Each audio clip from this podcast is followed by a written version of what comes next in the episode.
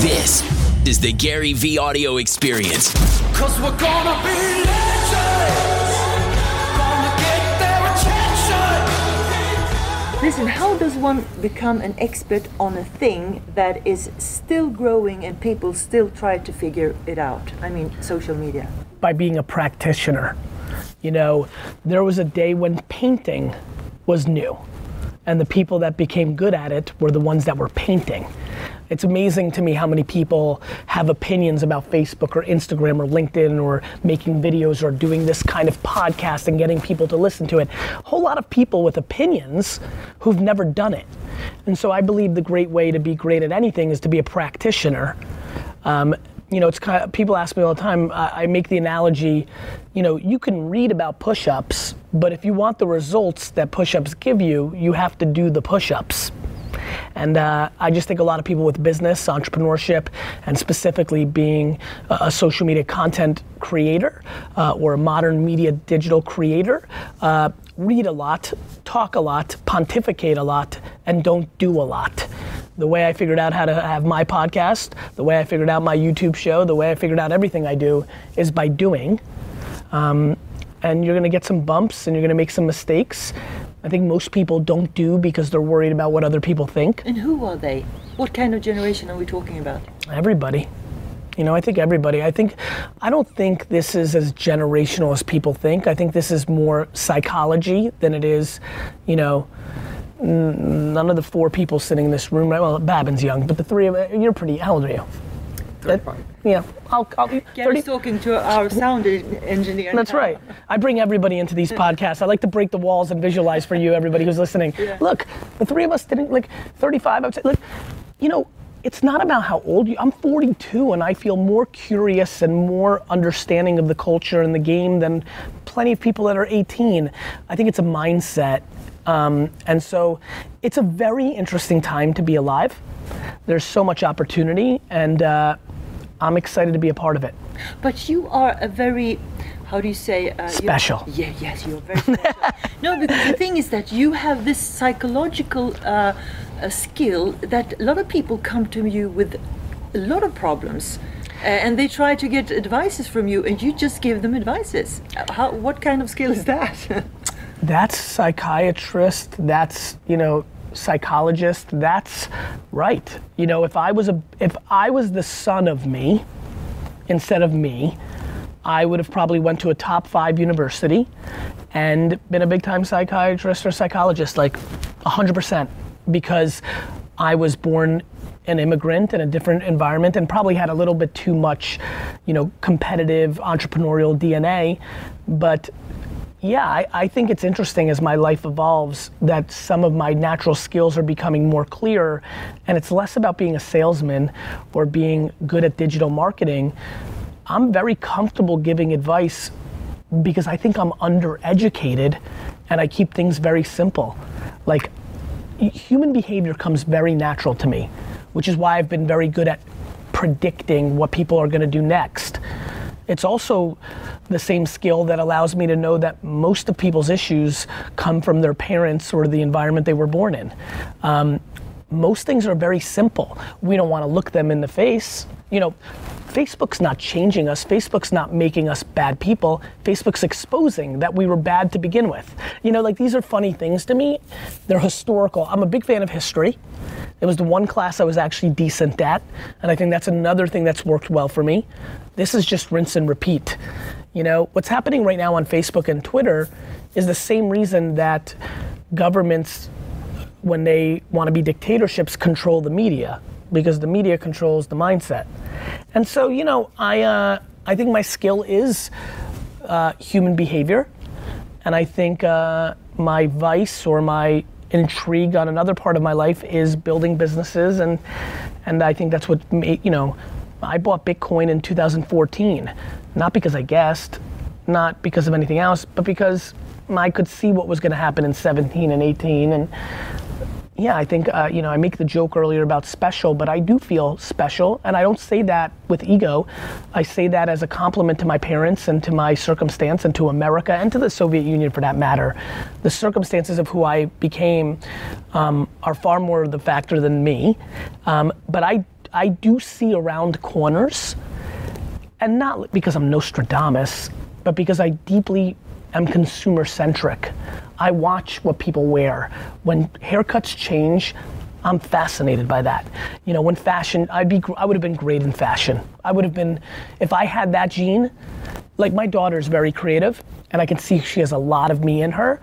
I can see her being a big time fashion uh, player in the future because if she deploys her creativity to fashion and she can see around corners, she'll be an innovator of style. And so, yeah, I, things are very simple to me.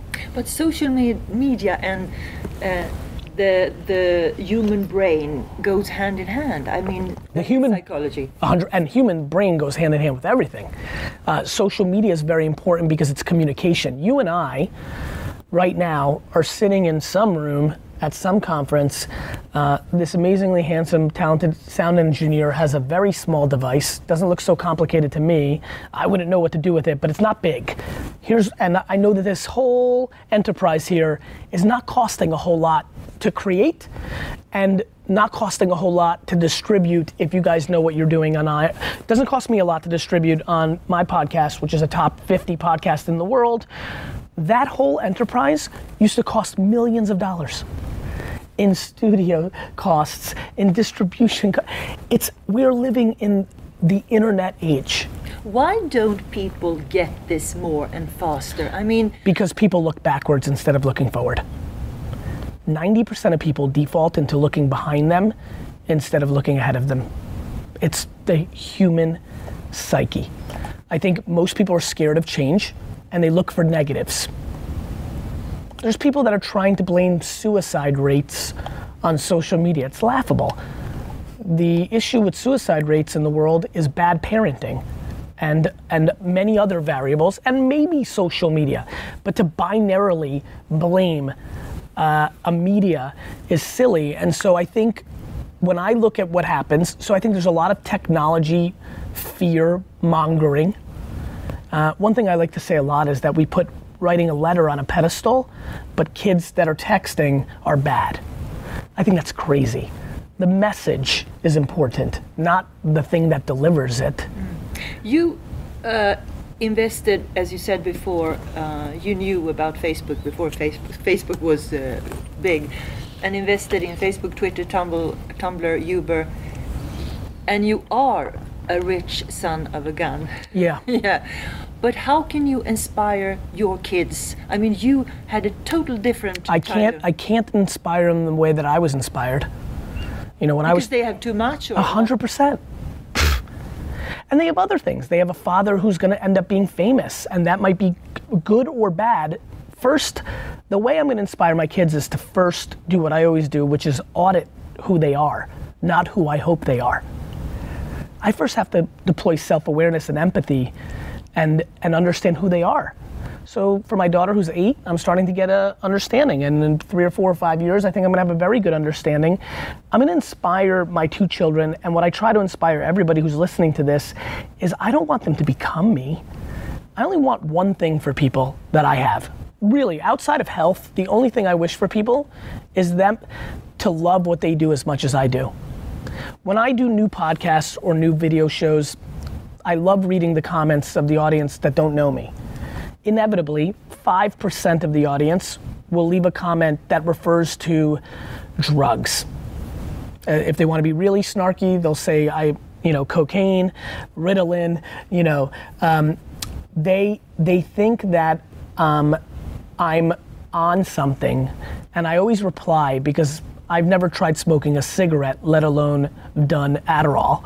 Uh, I reply with grat the an- so they'll say cocaine and I'll reply gratitude. I'm so grateful that I do what I love every day and what I love for clarification is just being an entrepreneur, playing. The challenges, the risk, the excitement. But you're also high on your own energy. You have tremendous energy. I have tremendous energy because it, it builds momentum. When you're doing what you want to be doing for a long period of time, it builds momentum. I didn't have the same energy in school. I hated school. I was optimistic. I was high energy. That's my DNA, but not like this. This is now a supernova because now I'm 20 years into being in my zone. The the breath of fresh air, the exhale I had on the first day that I worked at my dad's liquor store, like worked, like there was no more school ever again. That was incredible. That is a I, I, will never replicate that feeling again. I miss that feeling. It's funny, I've never talked about this out loud. That might have been the best day of my life in a lot of ways, knowing that I was embarking on the thing that I was meant to do. So if my children want to give away all my money, want to paint in the Himalayas, want to start a school, want to, or want to climb the mountain and be bigger than me, I just want to inspire them to be themselves and support them mentally. But shouldn't you that didn't like the school system at all, shouldn't you be the one to start a school? Mm-hmm. I sure should. And? And I will. Call me. You got it. Um, and by the way, I think I am. And this is, and I've always dreamed of starting a school because I wanted to stick it back to them so that we could build a school for people like me. What's interesting is I'm realizing I'm doing it now. I have an enormous amount of 10 to 15 year olds following me across YouTube and Instagram, and I'm teaching them, boy. You know, maybe I'm not teaching them the way that people think teaching is done, but I am teaching them, and I see it. And oh, I have a great story. I was flying yesterday from Gothenburg to Stockholm, and I sat with a man whose 18 year old son is obsessed with me. He lives in New Jersey, of all places, small world. And he said, that I made a, so he's telling, I mean, he's, you know, he's telling me everything and I'm very flattered. And he's a young man, the, the, this father, he's 44, I'm 42, but he has an 18 year old son. And he says, my son's, you know, I was a good student, the father's saying, my son wasn't as good, but he wants to be an entrepreneur. And he, every day, he lives at home still, and every day I walk to work, come home, anytime I'm going by him, when he's out and not in his room and working on the kitchen or living room, I hear your voice. And then he turned to me very emotionally and he said, Thank you. And, it, it, you know, it's kind of making me a little bit emotional right now. He said, My son's such a better man now because of you. And, he, and then he started telling me reasons accountability. You know, I'm teaching real stuff, not memorizing who the fourth president was. And, uh, and then he talked about me talking about my father and he says that his son's very competitive with him and i was very competitive with my father but I, t- I put out some content about how i think about my dad even though we're different even though there's a lot i don't agree with and he said to me that his relationship with his son has fundamentally changed since then but what do you say what do you say to these youngsters that make such an impact to those who are listening and maybe haven't heard yeah. you yet i tell them the truth i tell them the truth their parents aren't telling them the truth. Their school isn't telling them the truth. I tell them the truth. I tell them a lot of things they like to hear, like the system, forget about what your parents want for you. This is your life. Do not live with regret. And then I tell them other truths they don't like, which is you're entitled, you haven't proven shit. Stop being full of shit. Like life is long, be kind. Nobody gives a shit if you have a Mercedes or a Rolex. Shut up, get to work. I tell them the truth okay, I'm, I'm, I'm laughing here to Thomas as well because we have teenagers and you're right. anyway, um, and you know what? Let's let's hold on to that second for a second because it could be very valuable for your listeners. I'm fascinated by what you just did to what I just said and how that plays out in my entire life. When I go to Cannes for the marketing festival and I go on stage and I talk and I talk about stuff nobody agrees with me in the industry, but then at two o'clock in the morning, they'll say to me after a couple of cocktails, "You're right." When parents hear my stuff, and they're and they're smart and they're and they're smart, they don't like a lot of what I say, but they'll tell me you're right. You just did it. What I'm trying to figure out is what makes one do something that they know isn't right when they know what's right. What is creating that behavior? What I think is happening is they're worried about what other people think. I have a lot of empathy for a 49 year old woman raising two teenagers in a neighborhood where she has a lot of friends, where she believes in something, but she doesn't do it because she doesn't want the scrutiny from the other moms. I understand. I just don't know why she's choosing herself over her children. I think about that stuff. I don't want my kids to be entrepreneurs. Too many people think of their children as property and as indicators of who they are. And I understand that. I get so proud when my kids do things. I get it. I just don't think it's in the best interest of the kids. And so I'm trying to have conversations that a lot of people aren't. I just said that for the last three minutes because I hope somebody on my vlog or somebody in your podcast. One, if one parent, one, if one parent just got inspired in the last five minutes, those kids' lives are much better. For I mean, you know what? Of it, you know how incredible that is. That's what media is. That's the world we live in today.